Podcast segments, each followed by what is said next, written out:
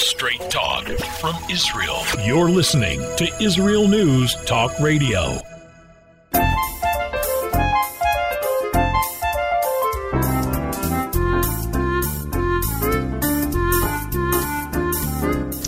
Good morning, good morning.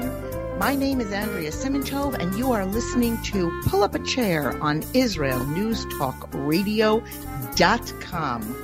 Really, my favorite place in the world. Well, I think it's almost my favorite. I like the beach up north, but I also like Israel News Talk Radio. okay, so um, we had a little bit of a hiatus, but we're back together, and it's very nice. Shared values shared hopes, shared dreams, shared aspirations from the mail I receive, from the notes, from the little Facebook comments. I think that, correct me if I'm wrong, but the things that unite us far outweigh those things, issues, concerns that divide us. Um, that's really what today's show is about a lot. We're going to be discussing also the Torah portion of Pinchas, and uh, how do you say? I think it's Pinchas. I think it's Pinchas in English, Pinchas in Hebrew. Um, and um, really, the things that divide people really led to uh, some interesting events. This past week, just kind of the things I was going through my Yoman, Hebrew 101, which is my calendar, my schedule. And um, because sometimes the things that happen during the week really kind of are food for this show, things that I like to share with you, things that happen to me as I try to grow and traverse this incredible journey called life. And I was at a Shiva call and I met somebody. I met really a, a very, a very wonderful woman. Far, I, I suspect, one of a real, a real. Pri- but anyway, it doesn't matter. I met somebody at a shiva call who called me out, and um, what I found more fascinating, she called me out for not being careful with my language. Something that those listening from New York know all about it. Should I go and say some New Yorkisms? You're killing me. He slayed me. I died laughing. This is just coming off the top of my head, so I can't think. Um, um, I walked into the house and it looked like there had been a Holocaust. Look at this child. She's a little terrorist. I'm guilty of this. So many of us are guilty about this. And I, I, met this woman and she was charming and fun and vivacious and incredibly young. And I meet a lot of people who are very young and I think that they're my contemporaries. Um, not because they're young, but because I'm immature. And she said to me, when I said to her, I said, you know, she was funny and really sharp. And I said to her a couple of times, and I couldn't stop myself. I said, you know, you're killing me. You're killing me. And she looked at me and she said, be careful. Be careful with your language. Words, her exact quote was, words have power. And I admit to you, my friends, there was a time in my life where I would have taken great umbrage at that. Who is she? Da, da, da, And suddenly I thought to myself, thank you, God. Thank you for sending into my orbit just another of your angels, and no, maybe not an angel, I don't know, another of your holy representatives to help guide me toward improvement, to help sensitize me and us. When we hear somebody share, you know, we hear people share an event, um, share a thought, share an idea, share a barb or a piece, a bon mot, a piece of humor. And they're unaware of perhaps the pain they're causing others. There's a real crime to insensitivity and abusing the holy language. And I must tell you, um, if perchance this gal is listening in, I take my hat off to you, rather my tichel, and I say thank you. Thank you for making it a better week and giving me a little bit more to strive for. Because what is it? It's the striving that keeps us young, keeps us vibrant, and indeed keeps us investment invested. I often think that life really is a ballet. The choreographer dwells in heaven and on earth.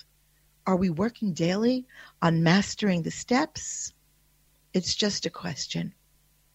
And I'm grateful for God introducing me to that holy, holy choreographer. Okay. Oh, let's see this. This microphone is very long. Okay. Also, I became very sensitized this week. I, would be very curious to know. Drop me a note. Drop me a note, Andrea at IsraelNewsTalkRadio.com. That's the address. And um, if you love the show, drop me a note there. If you hate the show, drop me a note, and we'll see what we can do to to to bridge the gap that separates us.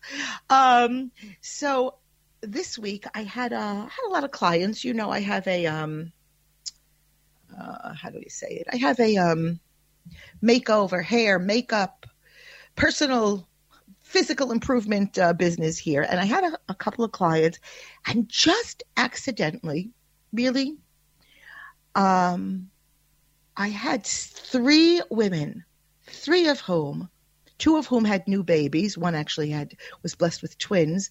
The other, uh, another adorable little baby girl, and another one who's expecting after four miscarriages. All of these women who came to me were helped via Israel's incomparable, and I really have to say it, um, fertility centers. This is not enough can be written about what Israel is doing. Duh to help women who are suffering from fertility issues. Anyway, I felt very grateful, again, humbled, grateful that for me, I had forgotten that heady glee of being a new mother. And that for so many women, including those who are listening in, and not just women, but their partners, um, for some, it doesn't come naturally at all. So for those of us who perhaps are having aggravating days with our children, I call that Tuesday. Anyway, um, for all of us to understand the nace, the miracle, God's glory in bringing um, new children into the world, and it's not to be taken for granted. And just stare into the face of somebody who is suffering from the issue of infertility and feel just a little bit more of uh, a little more gratitude. Okay. I'm trying to re- share the fear and not so much the rage. Hold on a second. I'm reaching here in my fingers. Hold on a second. Wait. You can hear it. Hear the pages. See, I'm flipping the pages. Received a very beautiful piece of looks like a little printed piece with tons of pages in Hebrew, not an ounce of English except for uh, let's see, is that an email address in the back? Oh, you know, a, a website that I went into and is mysteriously missing. But I did enough Googling and it's beautiful with kind of like a Van Gogh painting of a man in the fields. And it really looks like it's your weekly Torah reading but something didn't smell right because I know what neighborhood I live in. I live in a neighborhood with lots of immigrants from previous previous uh, from from socialist and communist countries. Anyway, once again, dun dun dun dun, polished, gorgeous, professional missionary material flooding the neighborhood. Of course, there's only so many mailboxes I personally can attack and take it out. So, you know, I did some Googling and I found that those I found the ones who are targeting our children. Same names, same crew, same clearly Jews for Jesus. It's it's you get down to the bottom line. They don't even um you know, I guess I can't come up with another term.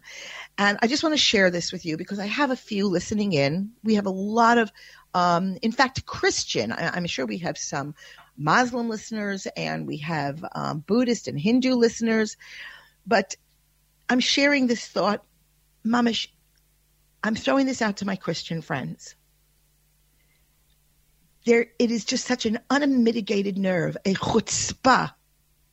It is nefarious. If you would see how beautiful, I mean, it's it's it's duplicitous, it's secretive, it's hard to identify As a matter of fact, the entire publication is so damn Jewish that anybody, I could have put it out on our table for our Shabbos reading and say to my husband, look at this. We got another book of Torah reading. Let's see what we have, another Devar Torah for Shabbos. I will say this now. And please, I hope you stay my friend, but if you don't, it's okay. I'm willing to pay the price. Christ has no place in the practice of Judaism. There's no adjunct celebrating Yiddishkeit that includes Jesus. Judaism is rich enough, it's broad enough, it's elastic enough, and it's antithetical enough to Christianity in every single way that it does not belong, it's not up for consideration. I am Jewish. This is a Jewish country. Pull up a chair and Israel News Talk Radio are duh, dun dun dun dun, Jewish. And if we, those who are listening, whether live or via podcast, have established a friendship through our shared values and our hopes for humanity, please, please, I cannot make it clearer because I do get the letters and I do get the hints and everybody's so nice. But please do not insult me, mine, and ours by sending literature that does not belong in our orbit. Let's cherish and let's protect our friendships. Let's not abuse them by soiling one another's holy spaces. Okay, that's it. Now, can I throw this out? Hold on. Let's listen. Hold on. In the garbage. Thank you. Okay, they should have saved the money and put it into bettering hospitals. Okay? Buying food for the hungry. I don't know what that thing cost. Okay. Um, apparently, you guys liked Simon. You, we had a good time. I was on two weeks ago with Simon Anstey. We had a really good time together. And um, stay tuned. Yeah, you'll be hearing a little bit more of Simon and Andrea um, playing, laughing, disagreeing, as only two yids can. And um, yeah. So if you liked it, stay tuned. We have more surprises for you. Okay, yesterday, um, I spent yesterday in Ichilov Hospital in Tel Aviv. Uh, I don't know Tel Aviv. I have to tell you, until I was a, a contestant on a reality television show in 2013. I'm sure I've told you this many times. I'm even beginning to bore myself. But in, two, in January of 2013, I had been in Israel approximately 17 years. In those 17 years, I think I had been to Tel Aviv maybe four times. And um, it might have been like to the port in Old Jaffa and to the beautiful, the Shuk Pishpishim to look for antiques. I cannot imagine anything. I mean, I really have a deep, deep aversion or had a deep aversion to Tel Aviv. Forgive me if you're listening again, but from Tel Aviv. But anyway, uh, I joined a study. Anyway, I spent yesterday in Ichilov as part of a um, I'm part of a Parkinson's disease research project that's in conjunction with John Hopkins in the U.S. and somewhere in Europe. If you really care, I'll find out. Uh, I'm a control patient. Thank God. Thank God. You know, they're I'm the I'm the normal one that they're comparing all their notes to. So yesterday, I had been there like the week before. And yesterday was a whole day, including a brain scan. And there was a lot and a lot of walking and sitting around while I waited for all of those materials that shot into my arm to kind of take hold and make me totally radioactive. It was very scary. I had to like stay away from pregnant women. I had to, I was like darting all over the place, hiding from babies. Anyway, I was sitting in the lobby and working on an article for a, uh, a magazine that I, I um, submit to. And I was afforded an opportunity to kind of observe. I don't have a lot of a lot of quiet time in my life, and it was very nice to think that I had to become like a walking. Uh, you know, uh, I had to become like a, a walking medical experiment in order to relax for the day. And I was able to see really families interacting, individuals, couples, parents and children, so many of them wearing faces of joy, and a lot of them wearing faces of sadness. It was so crazy that the human face, without uttering a word, can express such hope and despair. You know, I was thinking about you, listeners, friends. I seriously recommend if you find or budget the day and sit around the hospital, sit around a lobby of a hospital, especially the rehabilitation units. Sit there on a day when you're feeling a little bit down, a little cheated in life, a little sorry for yourself, and indeed, even distant from God.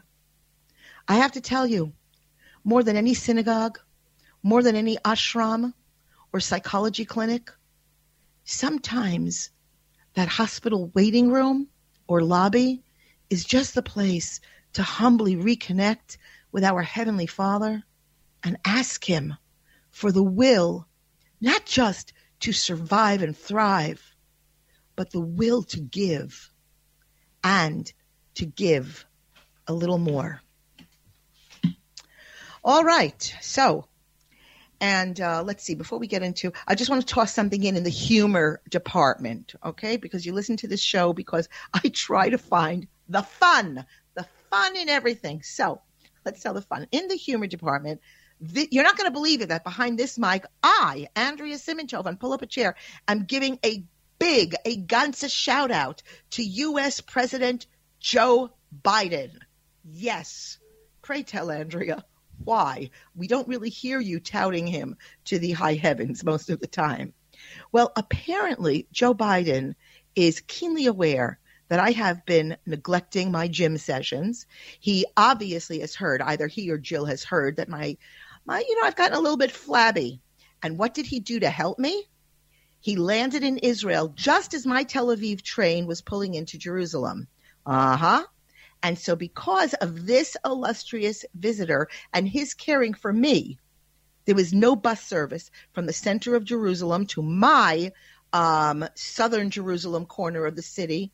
And I walked and walked and walked, in addition to the heavy hoofing I'd done in sweltering Tel Aviv, 30 degrees temperature. I walked until I couldn't walk, until my ankles were swollen and my feet were actually bleeding inside of my shoes. My husband couldn't even help and pick me up because all of the roads were closed because Joe Biden was in Tel Aviv. Israel, Jerusalem was closed. I finally grabbed an air conditioned cab halfway home and I have no idea what it cost. I threw the wallet at him. Do you want to know what my step count was? I kid you not. My step count yesterday was 12,500. Thank you, Joe. I am feeling so fit this AM. Okay. But the really, the, the best part, the warmest part, and all joking aside, feeling firm, feeling fit. I call I'm going to call it the Joe Biden workout. Was I tell you in the train station, the new Jerusalem train station. It's called the Yitzhak Navon after uh, President Navon train station. It's actually a bomb shelter. I, if you have claustrophobia, it is very scary. Take medication between leaving the train and getting to the top. It's like three or four mile high escalators until you get to the top. And it's very, very scary, but beautiful and clean. And take it from me and my 66 year old bladder, the bathrooms are lovely. Anyway, suddenly in the depths. It's really like, you know, you're it's an underground cave. I heard the most beautiful piano music and it was almost like I was hypnotized and so many of us kept walking toward the music, toward the music, toward this very very Jewish music and suddenly at the foot of one of the ele- escalators, escalator number 104 and 105, were a bunch of yeshiva guys, yeshiva guys, white shirts, black pants, big black velvet kippot yarmulkes. They were singing in such robust, magnificent harmony. It was the epitome of what we call a Kiddush Hashem, a sanctification of God's name. And if you only would have seen the not just the tourists in particular there was a lot of for some reason there were a lot of african tourists on the israeli train train yesterday, but also there were Indians and there were people. The train passes the airport, so people were coming from the airport to Jerusalem, and they were standing around and taking it. Just beautiful. So, um, thank you guys. Thank you for putting a bright spot in an otherwise um, very tense transportation day. Oh, I just got I just got the list of who's listening in. We have the U.S. listening in this morning. Uh, Boker Tov Eretz Israel. Thank you. We're not going to go too late so everybody can get to work. If you have a street that you can get out of, uh, Canada is with us this morning. Japan, very nice. Haven't seen you guys in a while. Australia. And um, I'll find. I'll, I'll call out anytime I see anybody else. I happen to know South Africa's listening in, for sure. For sure, my friend Austin is listening. Let me throw out this piece of paper here. Okay, doke. We're watching the clock, watching the clock. Great line from uh what what do they call them? A, a coach, a master coach, Tony Robbins. Uh, great line. You become who you spend time with. Yeah, I would say that's pretty consistent with Torah. Yeah.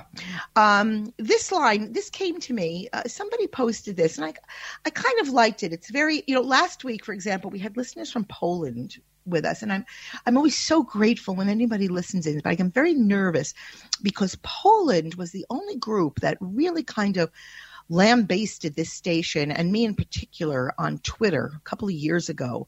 And um, so I, you know, I was a little bit nervous. But if you are friends, friends of the Jewish people, if you're Jewish yourself, of course, but if you're a friend of the Jewish people, welcome. Come into our orbit. Um, we have holy things to share. And the best part is we'll never try to convert you. If a Jew tries to convert you, run. Okay, ask questions. Uh, here, so this was the line I came. The world has forgiven Germany for an industrial scale genocide against the Jews, but will never forgive Israel for winning a war they didn't start certainly worth thinking about. All right. Um, had a thought this week. I many years ago when I had first made Aliyah. So let's see, I made Aliyah. I'll tell you exactly the year I went. I was living in a rental house, a beautiful rental house. So I made Aliyah in the summer of 1995. So this must have been that autumn or possibly January of 96. I had the great schus, the merit to see what I believe was one of Marcel Marceau, the greatest mime, or if you're really a, if you're really in the know, you call him a meme. Um, his certainly his last performance in Israel, but I had been told that it, it was his last performance, or maybe it was his last tour. So anyway, anybody who knows, you all know who Marcel Marceau was. He was the creator of the um, famous character Bip. You could see him in his white pants and the black and white stripe uh, shirt horizontally. Anyway, he had an extraordinary talent for pantomime. Pantomime, and how was he really discovered? His talent um, saved hundreds of Jewish children during the Shoah. And you know, we don't throw out the word Shoah or Holocaust on this program without putting the full weight behind it. He was Jewish, uh, born to a Jewish family in Strasbourg, France, 1923, uh, a year before my dad. And young Marcel Marceau, he discovered Charlie Chaplin at age five. Very interesting. I think Chaplin was French, so that would have been because, okay. So he entertained his friends with Chaplin imitations and he dreamed of starring in silent movies, which were the only movies of the time. So when he was 16 years old, according to my sources, the Nazis marched into France. Those of you who know what happened at the Vel d'Hiv have studied their uh, French Jewish history and the Jews of Strasbourg had to flee for their lives. So he changed his last name to Marceau. What was his last name? His name was Mangel. Um, and he changed his name to Marceau to avoid being identified as Jewish.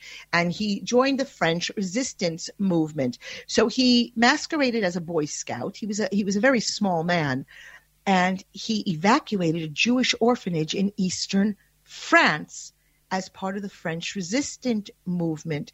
He told the children he was taking them on a vacation into the Alps and led them safely into Switzerland. And he made this journey, according to my sources, and it's been documented, three times, saving hundreds of these orphans. Now, how was he able to avoid detection and get the very frightened children to stay focused? He used silent pantomime. Um, so there was a documentary filmmaker named uh, Philippe Mora who explains that Marceau started miming to keep the children quiet. He was miming literally for his life. Uh, Marceau's father perished in Auschwitz, and the people who came back from the camps were never able to talk about it. And he said, My name is Mangel, I am Jewish. What I just wanted to say that was that in 1947, this is really very i really I, I, love sharing this stuff with you. Marcel created his beloved character bip a childlike everyman with a stovepipe hat and a red carnation. For the next 60 years marcel i'm kidding. Marcel was the world's foremost master of the art of silence. Pop star michael jackson credited him with inspiring his famous moonwalk um, just that in 19 in 2001 which would have been i think he had stopped performing by then he was awarded the wallenberg medal for his acts of courage during the war. When the award was announced people speculated on whether marcel would give an acceptance speech. He replied never get a mime talking because they won't stop and until his death at the age of 84, Marcel Marceau performed 300 times a year and taught four hours a day at his pantomime school in Paris. He died on Yom Kippur, 2007. As I say, I had the incredible schus to have seen him um, seen him live. I remember the tickets cost a fortune, and I brought my young children with me not knowing what they would remember or what would, but I once remember hearing, I remember when I, I first became Torah observant, my my ex-husband listened, put on a, um, it wasn't a recording, it was a live Farbrengen of the Lubavitcher Rebbe. The Lubavitcher Rebbe was speaking on a Saturday night, a Motzi Shabbos, giving a Torah talk, and it was live, and it was those days we put on the radio, and it was all in Yiddish. And I said, But I won't understand. I won't understand. I don't speak Yiddish. And my husband,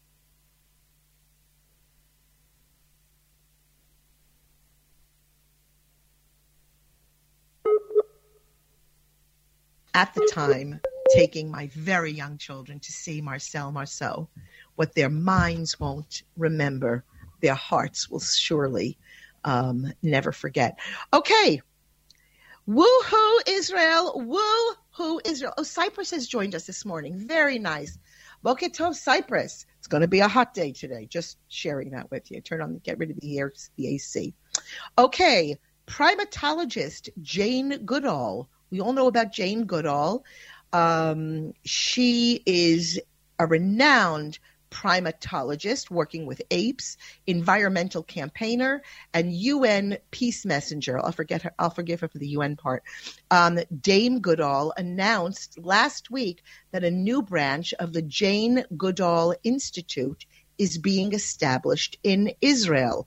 I, I, this is just fascinating. It's going to be based at the Max Stern Jezreel Valley College in northern Israel. I know just where that is. I go there for summer camp each year. I go there for a week with uh, children with disabilities. Hmm.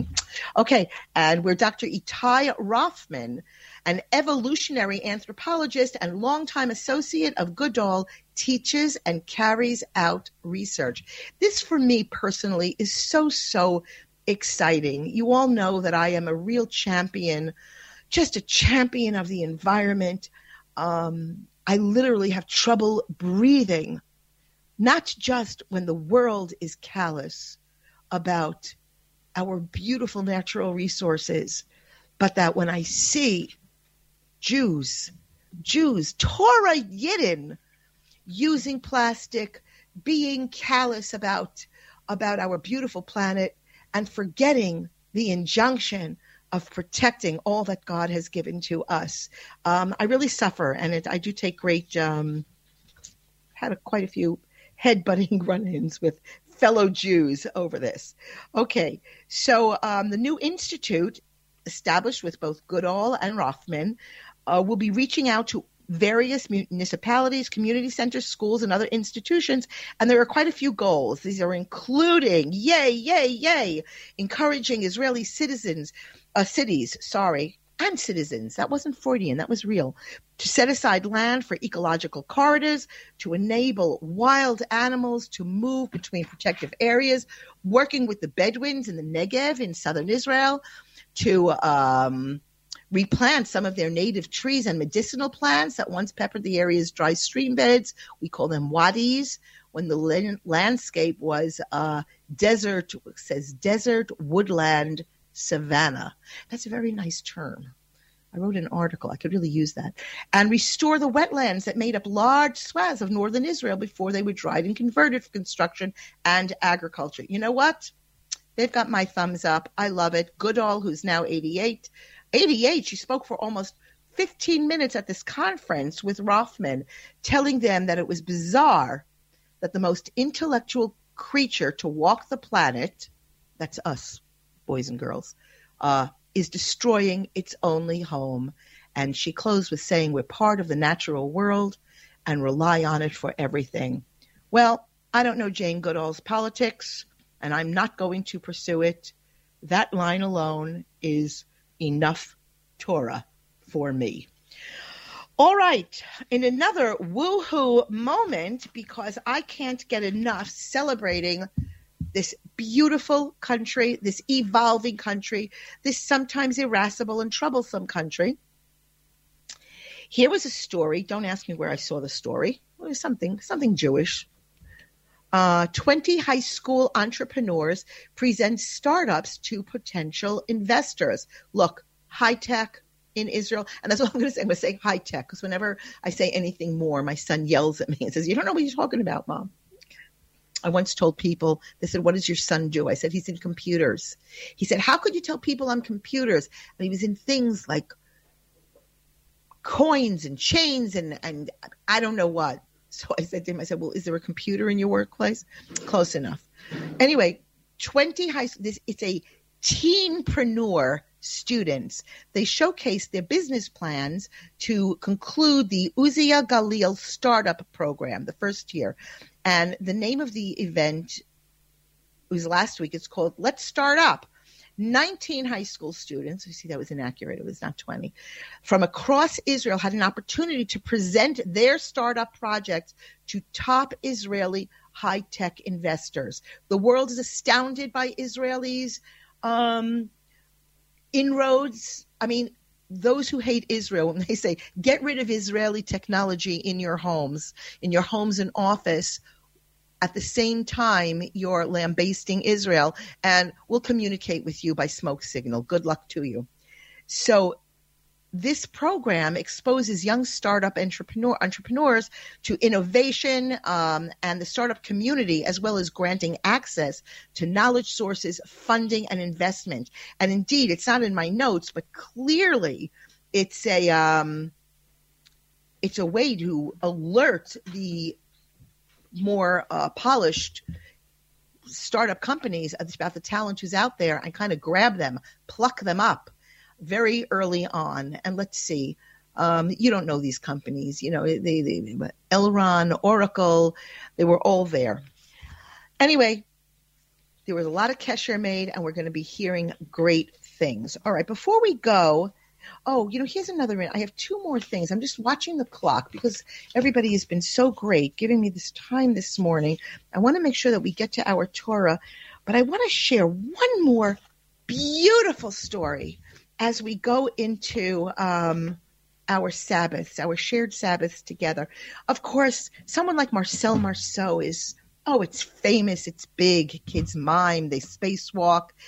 Even if they don't know exactly who he is, with a little tweaking, we've had um, imitation characters throughout the years and child's birthday parties. But here's a lovely story about a Holocaust survivor. Again, a lot of these stories, listen, it's modern Jewish history and we still can access it. There are those alive who, if indeed were not the the central cast players, their offspring, those who witnessed, those who heard firsthand. So there was a um, a survivor. Her name is uh, also from France. Wow, I don't know what I'm kind of drowning with French stuff today.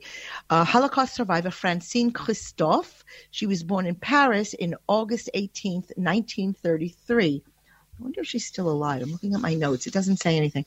Um, while attempting to flee the Nazis in 1942, Francine and her mother, Marcel, they were arrested and eventually they were deported to Bergen-Belsen concentration camp in 1944. I don't have to tell you what Bergen-Belsen was. Marcel kept, that was mommy, she kept two small pieces of chocolate for her daughter to use when she was helpless and in need of energy. And she kept them. These were precious pieces of chocolate, not to be squandered. But when a fellow inmate named Helene, she was pregnant and emaciated, she went into labor. A baby born in Auschwitz was doomed. A mother delivering a baby born in, uh, sorry, in Bergen-Belsen, doesn't matter. They were doomed. The Christophe ladies gave her the chocolate for strength. Helene gave birth to a baby girl, and miraculously, both survived. Decades later, our story goes ahead. Francine, the daughter, ordered a conference on the topic of survivors and mental health. When a psychologist from Marseille uh, got onto the stage, she said, I have something for Dr. Francine. She placed a piece of chocolate in Francine's hand and she said, I am the baby. Call it what you will. Invest, give, sit back, wonder, and most important, give praise. Okay, Whew. I love that. This week's Torah portion. Let's talk about Pinchas in this week's Torah portion, and, and, you know, I expect you, obviously, I'm not going to sit and this is not a Torah lecture where we said, no, let's say, now the Torah says you have to know your Torah, you got to read it. Um, do not read the King James Version. I don't know what it is. Do not get your Torah from your hotel uh, desk drawer. Okay, we have wonderful sources um, ArtScroll, Koren, Sacks, whatever. All right, so this week's Torah portion, what is it, the Hertz Chumash too? Uh, okay, so this week's portion warns us. I love this. For those of us who live in a world of Instagram, live in a world of Facebook, live in a world of tweet, how easy it is to be swept away by current culture, media. I love that word, influencers. What the heck do you have to be to be an influencer? Societal popularity, and by those who are very, very quick to condemn others for their thoughts and action. When Pinchas killed Zimri, and Zimri was a uh, prince in the tribe of uh, Shimon, I have to tell you, this was not a popular move, despite our historical take. He was roundly criticized and threatened by those in Jewish society because of this act of zealotry. Remember the word zealot, or in Hebrew, the zealot, we say. When this act occurred, society considered it to be wrong, harmful, certainly worthy of criticism. Later, you know, in the full light of perspective of the time, the act was not only acceptable, but at the time, necessary, critical, and in fact, heroic. You know, the critics um, really piled upon Pinchas, mentioning the fact that his own pedigree was a little bit uncertain.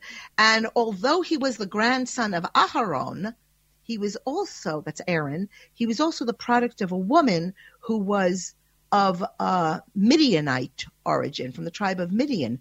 Moshe himself was married to a daughter of Yitro, the high priest of Midian, and did nothing. By what right then did Pinchas have to take it upon himself to commit that double killing?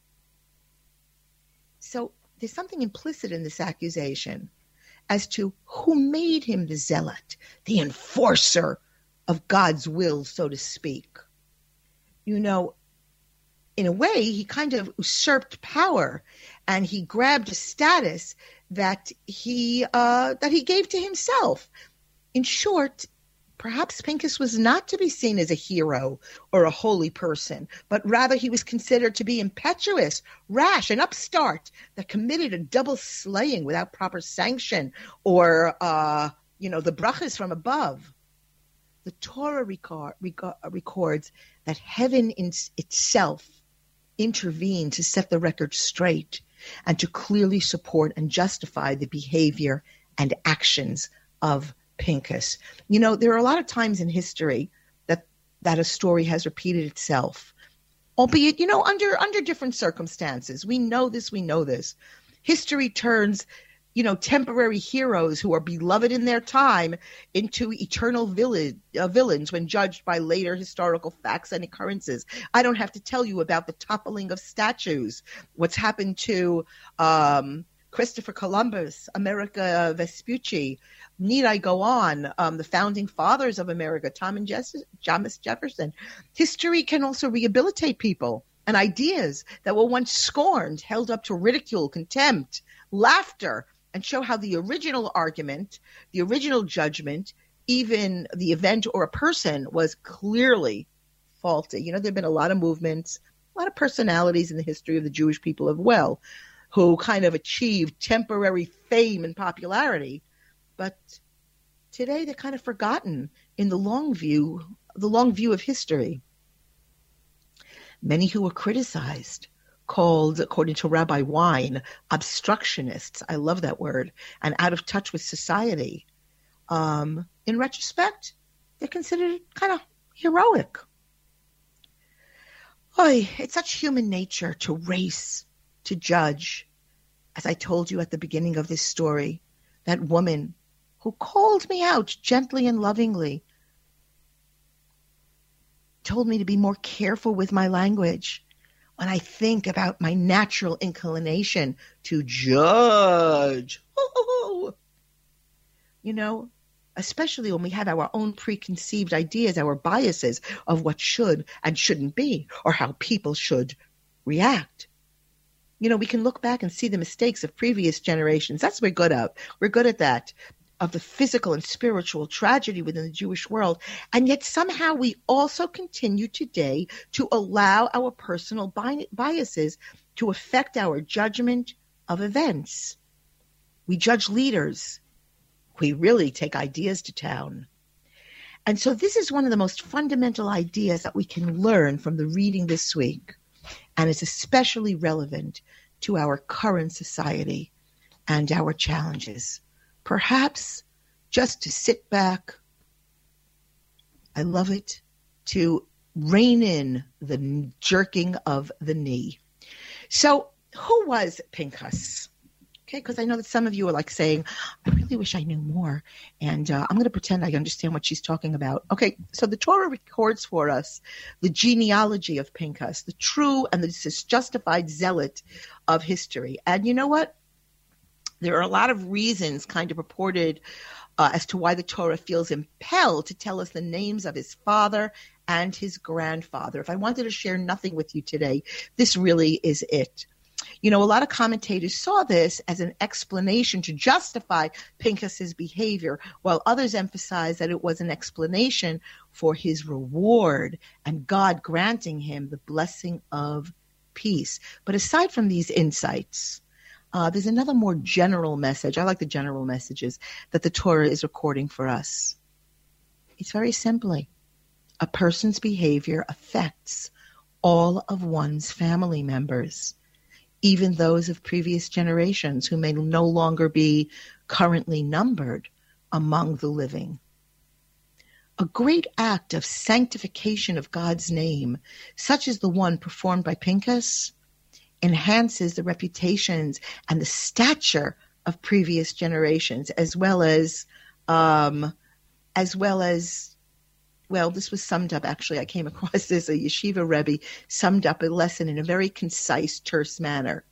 If both your grandparents and your grandchildren are proud of you and your achievements, then you are probably all right in heaven's judgment as well. You know, our idea of immorality is based upon generations of our families. Um, oh, excuse me. I made a state. I was just reading something. Backspace, delete. Jury, disregard the last statement. Our idea of immortality, indeed, living on and on, is based upon generations of our families, both previous generations and later ones. Um, there's a kind of vindication of our lives and our efforts in our accomplishments of those that come after us and continue our values and faith. I promise you to take these moments to sit back, to sometimes again be a human being instead of a human doing and assess where your life is going and what your legacy is indeed. We can't control what children and grandchildren will do, who they're going to marry, and what type of life they'll live. But, you know, innately we feel that we have a connection to their development and the actions they will take, and more important, to their lines of thought. Um, I share this on a very personal note. I've been doing this show already. I, I don't know the the the producers will have to tell me. I think I'm this is the third year. And I must confess, on the upper left hand side of my computer monitor, I have a piece of bright yellow duct tape. And on it is written the word simply Daddy. On the up, that's on the left side. On the upper right side, I'm looking at it right now. It has the name, and I'm not going to say the name, but it has this, the name of my favorite teacher, my holy Rebbetzin, and I have her name. And when I do this show, which really kind of picks up on the parsha and the the expression, the the idea of before whom we stand, I know that if I can speak in front of my teacher, and if I can speak in front of my Holy Father, if I can say whatever I'm saying, that I'm doing okay and that what I'm trying to share with you is good stuff. The Torah emphasizes for us that Pincus's zealotry did not come to him in a vacuum. Um, everyone has free will and freedom of behavior, good behavior or bad behavior don't believe it. It's not predestined according to the Torah. But medicine has shown us in the physical world that there is an element of physical predestination in our DNA. And DNA can um, impact our moral behavior. But Judaism always envisions itself not only as a universal faith, but as a particular family as well. It's what I was trying to explain to you when it comes to all that missionary material, don't mess with our family. Celebrate the family. Be proud to be part of a Jewish orbit. You know, one of the most destructive t- trends in today's society is this erosion of a sense of family in the world, and among, forgive me, Jews in particular. Assimilation it's not just i saw a video this week. It had me cringing and crying and weeping. It was put out by a supposedly jewish organization that was explaining what it means to be jewish is what remains in your heart. It's okay if you intermarry if you have a jewish home. It's okay to intermarry if you get your perhaps halachically according to jewish law non Jewish children come to synagogue and get to choose at the age of 12, 13, 16, 18. As simple as this assimilation, don't kid yourself. It means abandoning family, and abandoning family certainly contributes to intensified assimilation and a loss of Jewish feelings and identity. And I promise you, if any of you think that these words are coming from a place of smugness, trust me, they're not. It is happening, has happened, and will probably continue to happen in my own holy family as well. I'm speaking with you as a sister. It's kind of ironic that in a time such as now, when most children can be privileged to know their grandparents, this did not happen in my parents' generation, and even great grandparents, the relationship between generations in a lot of Jewish families is frayed and weak. So here comes Pincus to reinforce this concept of tying generations, past, present, future, together. It's really important for us to know Pincus's genealogy because otherwise we have no clue as to who Pinchas was and why he behaved as he did in those given circumstances. All right. In our section, what I want to just share with you, the last section where we call from the Torah to your table, it gives me great joy to think that the things that I'm discussing with my husband and guests at our Shabbos table might indeed pepper yours. And of course, I love your reaction. So, according to the Abarbanel, the mitzvah, the commandment of what we call the uh, korban tamid, which is actually a consistent sacrifice, is daily physical demonstration of the principle of hakorat tov, acknowledging the good. Okay, I talked a little bit about it in the hospital. Um, so, so um, in Rabbi Avraham Chill's Sefer, I got this from uh, his book, The Mitzvot. Uh, it's written as followed A man should be grateful to God for what he considers natural phenomena, but what um, what are really the finest gifts that God can bestow on him natural phenomena. First is a gift of life. Secondly, there's the gift of sustenance. The offering of the Korban Tamid, this constant sacrifice in the morning, is an expression of gratitude to God for returning man's soul to him after having had it, embraced it in his keeping all night. The second offering expresses gratitude for his food, his livelihood, which God has granted him during the daytime. So, all of us are going to discuss this commentary and the principle of Hakorat HaTov, acknowledging the good, at our Shabbos tables. You know, also in the Talmud Yerushalmi, we read that Pincus's act opposed the will of the wise men at the time. Rabbi Bar Pazi goes even further, saying that they would have excommunicated him had it been in later times, had not a voice, a divine voice proclaimed, quote, he and his seed after him shall have an eternal priestly covenant. In addition, had Zimri turned on Pinchas and killed him, Zimri would have been actually exonerated. So we come up to a possible solution to this problem. Pincus, the problem of Pincus. Is he a hero or is he a perpetrator? I think that's what I called the show last year. It comes from the Torah itself, where it's written that Pincus was zealous for his God, meaning that his zealousness was entirely enveloped with pure intentions. Now, stay with me on this because you got to be careful because there's a slippery slope here. Rabbi Yehuda Leib Chasman says that without these pure intentions to serve God, an act of zealousness can be a crime itself.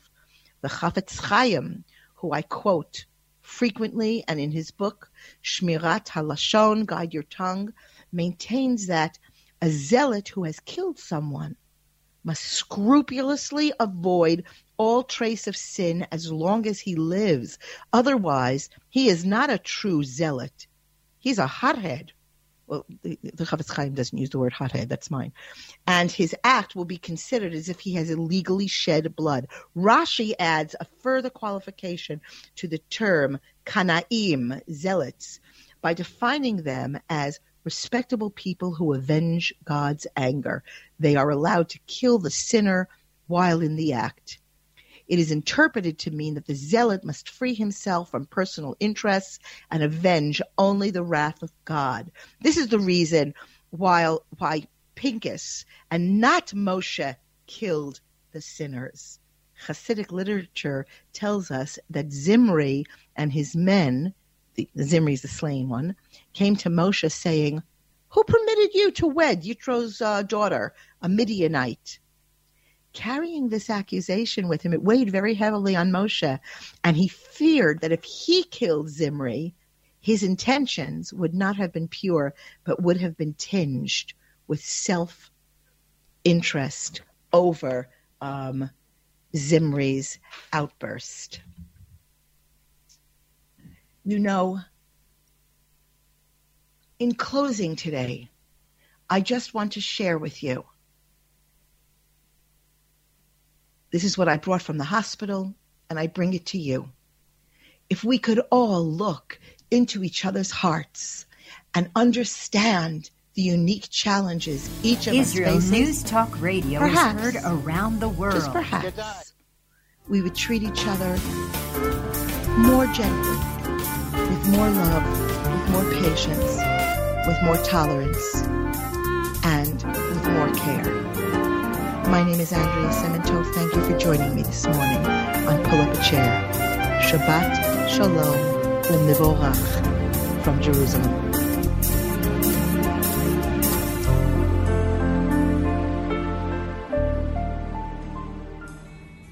Israel News Talk Radio's chat room. Just click the orange button at the top of the Israel News Talk Radio.home page, log in as yourself or an anonymous guest, and join in on the fun. You'll meet other listeners from all over the world who listen to Israel News Talk Radio, and you can make new friends. Israel News Talk Radio's chat room. It's the closest you can get to being in the studio with us. We love listening to Israel News Talk Radio. Where can you get the inside news on Israel? At Israel News Talk Radio, we're dedicated to sharing Israel's inside story with the world by providing our listeners with news on Israeli politics, current affairs, and Israeli Jewish culture. The Israel News Talk Radio homepage also provides you, the listener, with useful information at your fingertips, with scrolling news headlines, weather, currency exchange, Shabbat candlelighting times, and so much more. Our radio programming is always accessible and on demand. We operate absolutely free of charge for everyone, everywhere. If you love what we do, partner with us now by becoming an Israel News Talk Radio supporter. With your support, you'll be inscribed on our Israel News Talk Radio Wall of Fame. There's nothing like us in the world. Be part of something great. Israel News Talk Radio. Straight talk from Israel.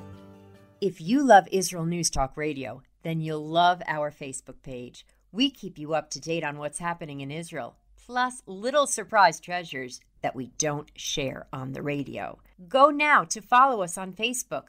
Just look for the Israel News Talk Radio Facebook page and don't forget to subscribe and follow us by clicking on the like button. We post great stuff there that you'll want to share. Israel News Talk Radio on Facebook and Israel News Radio on Twitter. News, opinion, and more. You're listening to Israel News Talk Radio.